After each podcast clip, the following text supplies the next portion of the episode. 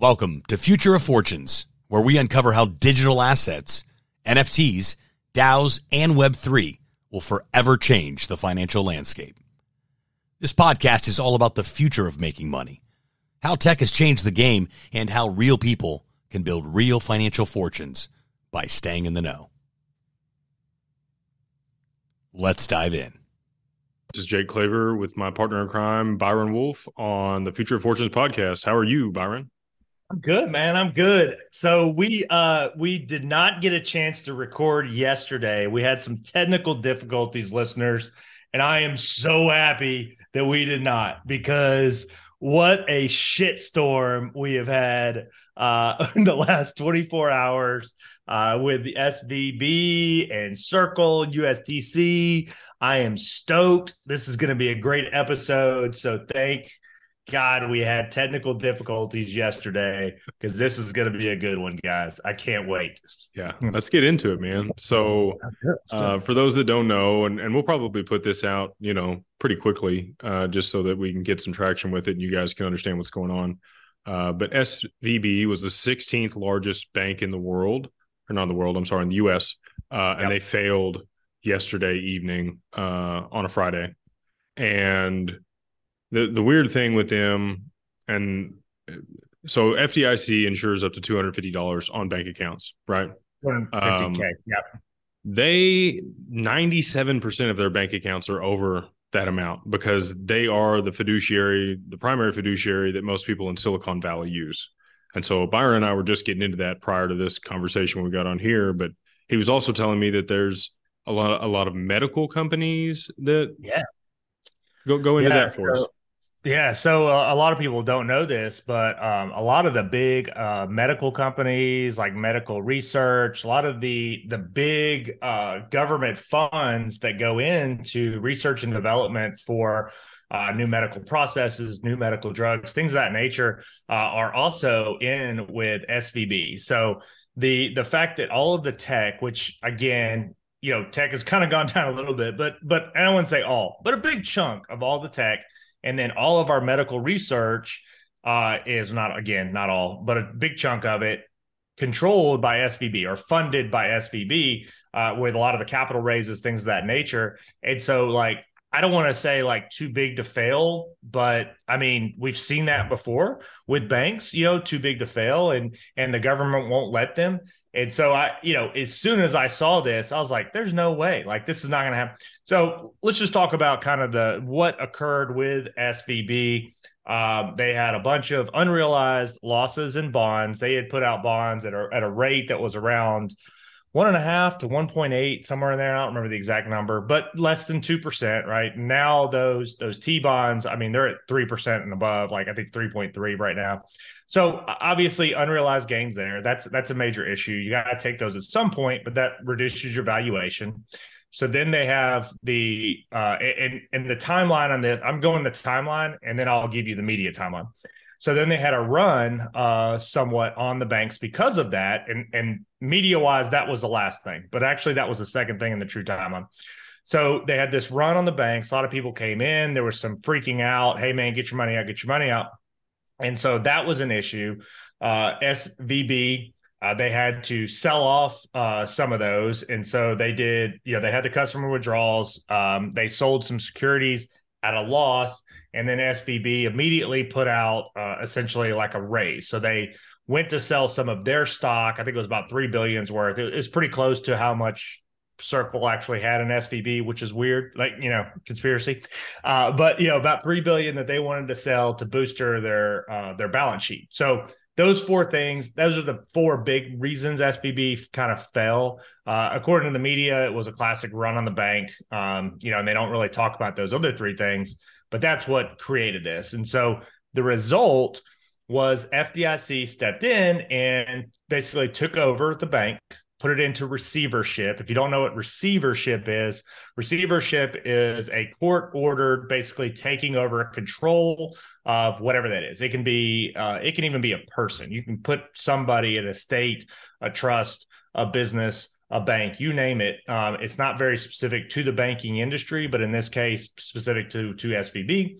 Put them in the receivership where they take over full control of the bank, secure the assets to either restructure or to make sure that the people that are invested uh, get the majority of their money back. So that that occurred, went into receivership, uh, and now there's banks scrambling for SVB. Jake and I were just talking about this. Here's the crazy thing: about 45 minutes ago, FDIC announced on a Saturday like, obviously, this is big news. This is a Saturday. We all know government doesn't work on the weekend. Nope. Uh, but on a weekend, FDIC comes out and says, hey, we're going to reimburse 95% of uninsured funds to the acquiring bank. And we're going to give you half of that next week. So, literally, there's a 5% loss on uninsured. I'm not talking about insured, FDIC insured, a 5% loss on the uninsured that right now, if you go and look at it, go media, you know, chicken little media tells you all the uninsured is just gone. It's it's you know you're never going to get it back. Blah blah blah. FDIC said, hey, 95% of that, and we're going to give you half of that next week. No details on when you're going to get the other half, but like if they've said they're going to get it, it, it's the FDIC. It's going to happen. So I feel like there's going to be a run of banks that are like, hey man, I'll I'll pick up SVB, 95% of uninsured, 100% of insured.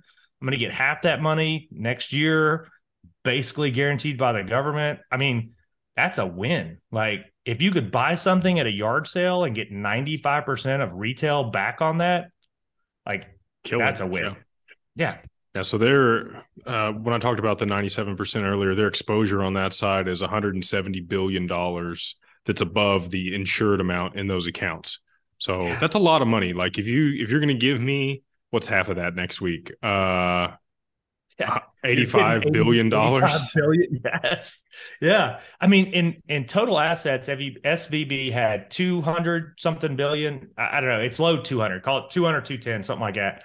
210. So what you're talking about is just the uninsured. So that shows you how much was in this un uh, uninsured above the 250,000 per account FDIC uh, coverage, the insured, so to speak that's a lot of money, guys. And and as Jake said earlier, the majority of that is uninsured. Like it's above the two hundred fifty thousand dollar cap. So yeah, I mean, if you're going to get that back, you're guaranteed. Plus, they have no, you know, not all publicity is bad. Even bad publicity can be good publicity. Everybody knows what SVB is. So if a bank comes in, steps in, takes over this, like that's a lot of good exposure. You're getting some free media just from the negativity and you get to step in and be a hero at a 95% recovery rate on the uninsured 100% on the on the insured yeah, that's no a win brainer. for anybody yeah. yeah well and, and people think like so even to the average person 170 billion sounds like a lot of money okay but for these fiduciaries and these other banks they they play with trillions okay yeah. so they should easily be able to step in and acquire this bank even if it was at 95% of the valuation which it's not going to be because they're insolvent right um, yep. and and to your point with their exposures, so they they basically got fleeced. Uh, Thiel came in, Peter Thiel, and he withdrew. Yep. I don't remember if it was 24 or 42 billion from the bank. And yep. and when he did that, that's when everybody else freaked out and also started pulling their money. And so all these banks run on fractional reserve banking, okay? And and they when you put your money in the bank, it is a loan to the bank that you're making, and they're paying you 0% interest if it's a checking account, or if it's a savings account, you're getting like 0.1% interest. Maybe some of them are getting one or two right now. Um, yeah. But it's a loan to the bank that you're making to them, and then they'll give it back to you. You know, they're a fiduciary, they're supposed to. Uh, but you're a creditor to the bank. And and this yeah. was a point that was made to me earlier today that I, I didn't know the sequence of events that played out, but derivatives are first course or who gets paid first when mm-hmm. a bank collapse happens. And then um, below derivatives is expenses and and pieces of the bank, the, the employees, all that stuff. And then yeah. it's the creditors of the bank. They get paid, and then stockholders are beneath them. So if you did have, you know, these banks have failed in the past, and it doesn't sound like this one's going to end up being that bad. I think we're going to be able to recover from it. And the FDIC is going to, you know, do their do their duty and what they're supposed to do and and help in this situation. Um, but it say they did fail, fail. Uh, the the stockholders get the the bad end of the stick first, and then yep. the creditors, which would be you and your bank account, which is the bail in deal, and then they'll give you in other countries when this has happened, they've issued uh, stock to the to, from the bankrupt bank to their creditors. Yeah, as an equivalent value. Uh, so it's not a good deal. Um, so if this were to go south and, and be worse, I, I, have seen some other things say that other banks had exposure um, to some of the things that they're involved in, and that's really the systemic yeah. risk here. Um, Those are the if, smaller banks, though. These are yeah, much nothing, smaller banks that are under the SVB, not not your big ones. There's a run on Bank of America, Wachovia. Uh, I think Chase had a small run. Guys, these aren't connected. When no. when Jake, yeah, Jake's talking about other banks. We're talking about much smaller banks that are under uh, SVB, like not not your big boys. So no. don't go. I mean, pull all your money if you want to. You know, we're not inciting bank runs. Just yeah. I'll just go ahead and throw the disclaimer in here because we always come yeah, to yeah, it, right? This is never financial advice. Byron and I are uh, giving you information for entertainment and educational purposes only. Always consult with your financial advisor, wealth manager, uh, attorney, or CPA before making any financial, legal, or tax decisions. So there's there's your disclaimer. Um, but yeah, I, I, am hopeful that it ends up turning out better than most than the media is portraying it. Right. Uh, then the reason this pertains to crypto is Circle has the majority of well. I say the majority, twenty five percent of their reserves are in this bank, right? And so we saw Circle, uh, who has their stablecoin USDC depeg yesterday, uh, dropped from a dollar all the way down to 88 cents, but since has recovered all the way back to a dollar at this point. And so yeah. that shows that, you know, things are probably going to work out. What do you, what do you think? No, hundred percent. I mean, the fact that it bounced back so quickly, uh, you know, my my big um, regret and all that is I I didn't have some some buys in place uh below, you know, say 95 like uh, to if you were one of the crazy ones that were in there, maybe you had uh you know some kind of system or AI that that bought in at the 88 cents. I mean, heck, that's a you know, 12% still, yield on your money in, in yeah, less than 24 I mean, hours and one of the yeah. safest ways you could do it, right? Yeah, hundred percent. So you know, great, great deal there. But the fact that it's already back to a dollar just tells you, you know, it's it's back where it needs to be. And and like you said, with Circle, uh, three three uh three billion, three point three billion, I think, um, you know, that was in SVB. Uh, you know that so they USDC was a little bit at risk, but again, like you you have to you have to have some diversity in there. You know, if if you talk to any financial advisor, anybody that's in that space, they're going to tell you, you know, hey, you got to diversify your money. You got to have, uh, you know, your stuff kind of put into multiple arenas, and that's what Circle did. You know, so they had three three point, I think it's three point three billion. Don't quote me on that. It's three plus. Uh, billion. It was three point three. Um, they they like that number thirty three for whatever reason. Yeah, um, yeah, they did. Uh, but yeah, I mean, they had it in there, you know, and, and so that that that has to be protected. Uh, so there's just all these things. Like there's so many ties to SVB. I just don't see this.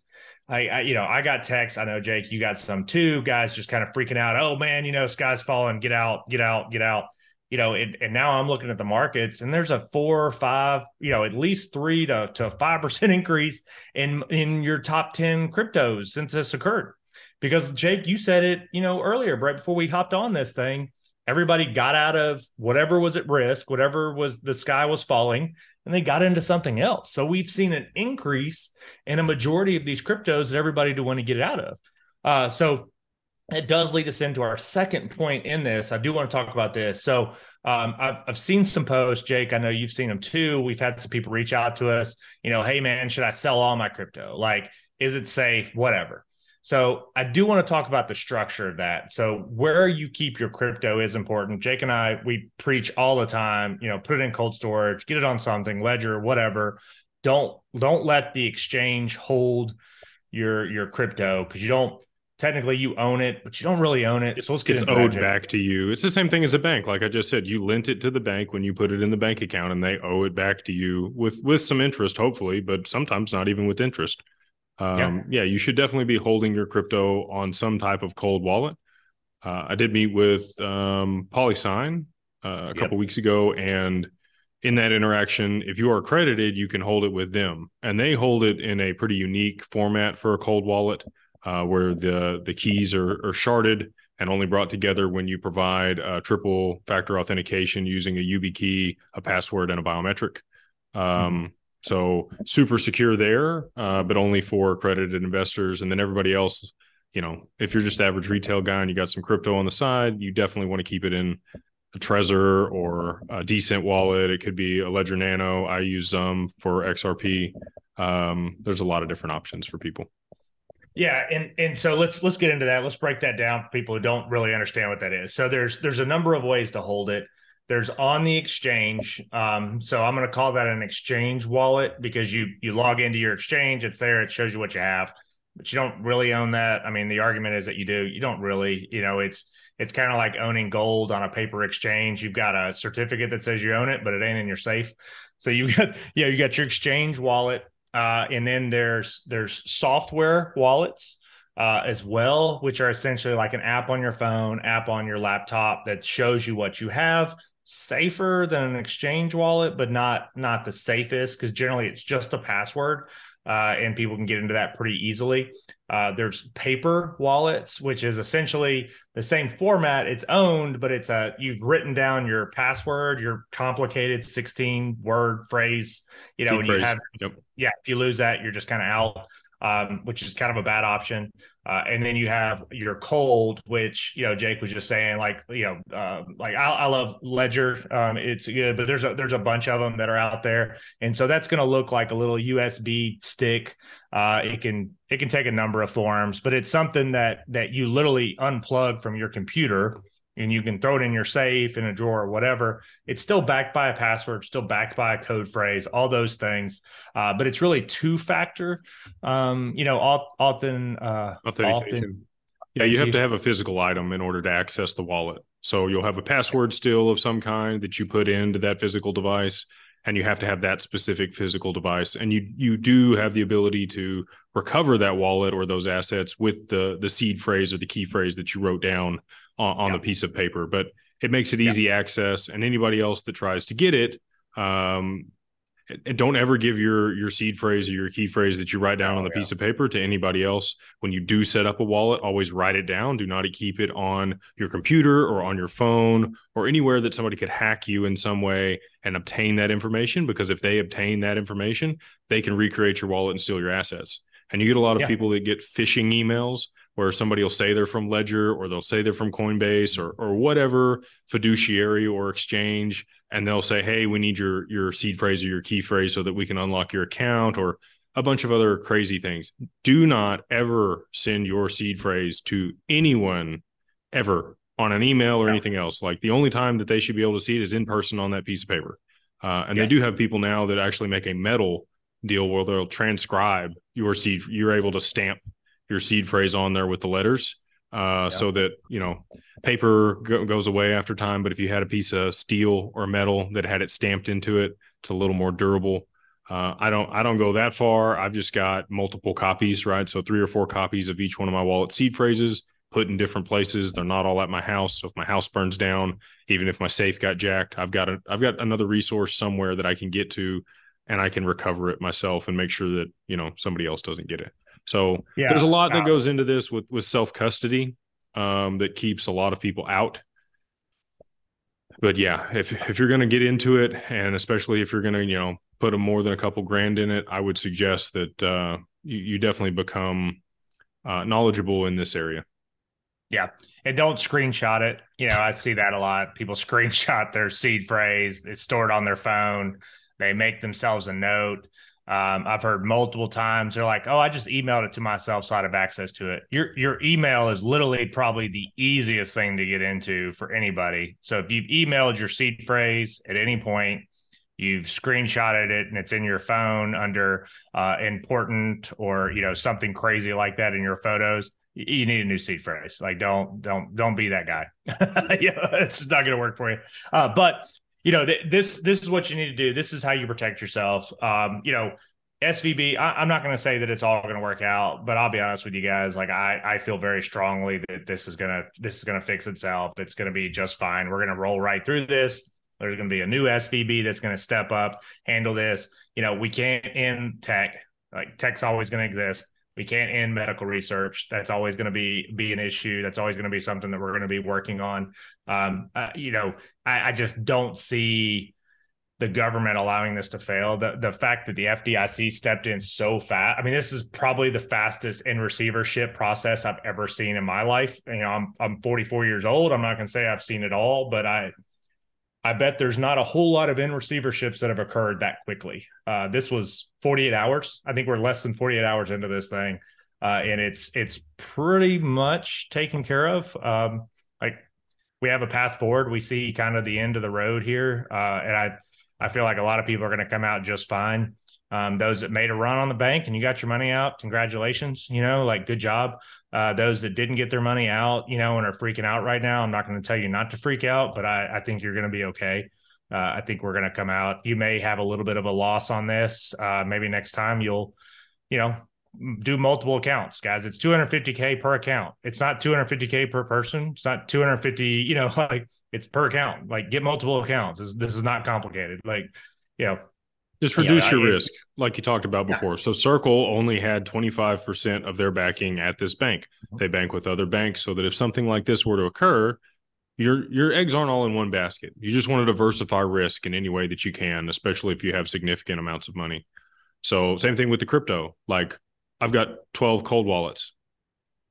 You know what I mean? Yeah. I don't keep more than a certain amount of money in each one because if somebody did somehow get my seed phrase and hack into it, I, am not out everything I've got. And I know that's, yeah. you know, potentially expensive to do if you're buying a hundred dollar ledger nano every single time, you know, it could be 1200 bucks.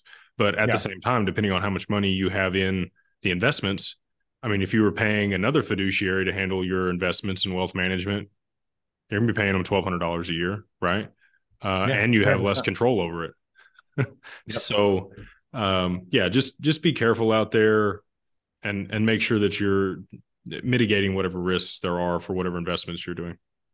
Yeah, no, 100%. I agree with that. Um, and if anybody wants to find my seed phrase, uh, I keep copies of those in uh, in all of my enemies' homes. Um, so if you'd like to break in and destroy those homes in search of my phrase, uh, feel free. Uh, that's that's where they're stored. Nah, no, I'm just kidding.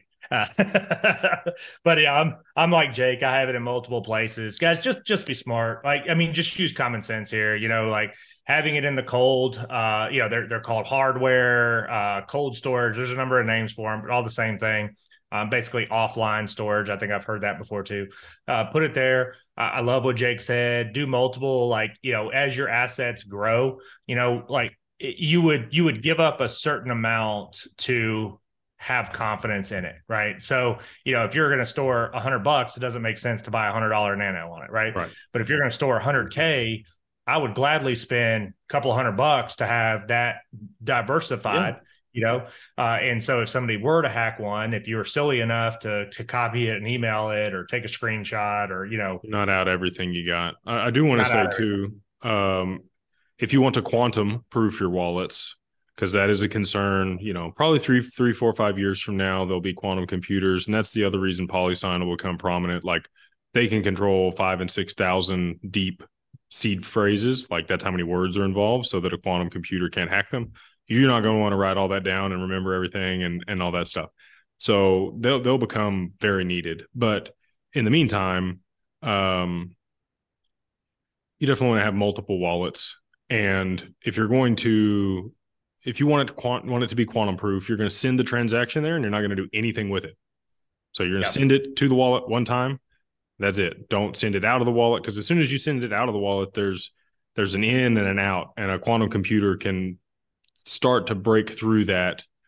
I'm not sure the full technicals on it because I'm not the tech guy. I mean, I seem techie, quote unquote, but I'm more the financial guy and I understand the capabilities of Web3. But I can just tell you the people that are smarter than me, they're tech guys. They say send one transaction to the wallet and you're you're quantum proof. It it can't hack that wallet. So yeah, no, I love that. Yeah, I mean, the, the safer you can be, the better off you are. And as you increase your crypto holdings, you know, you need to take in the increased risk, guys. Crypto, you know, is is getting mainline, uh, which unfortunately means there's going to be more and more people in this space trying to get that money from you. Uh, know, there's 100%. scammers be scamming. So uh, just you know, just be ready for it and and protect yourself uh, as best you can.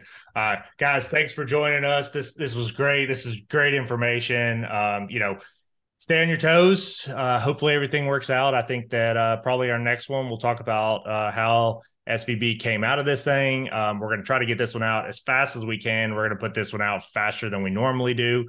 Um, so hopefully this information is fairly recent to you. If you're listening to this months and months later, you can talk about how amazingly brilliant we were that we saw all this stuff coming uh, in the moment. Uh, but thanks for joining us, Jake. I'll let you close this out. Yes, sir. Uh, appreciate you guys for joining us as always. Like Byron said, and uh, hopefully, this information was valuable for you. If you do want to go check out futureoffortunes.com, you can find us there or as well as on Spotify or Apple Podcasts. Uh, and you can also find us on Digital Ascension Group as the YouTube channel. And we'll see y'all on the next one. Thanks, guys. Thanks so much for tuning into this episode. We sure do appreciate it. If you haven't done so already, make sure you're subscribed to the show. This way you'll get updates as new episodes become available. And if you feel so inclined, please leave us a review. Until next time, friends.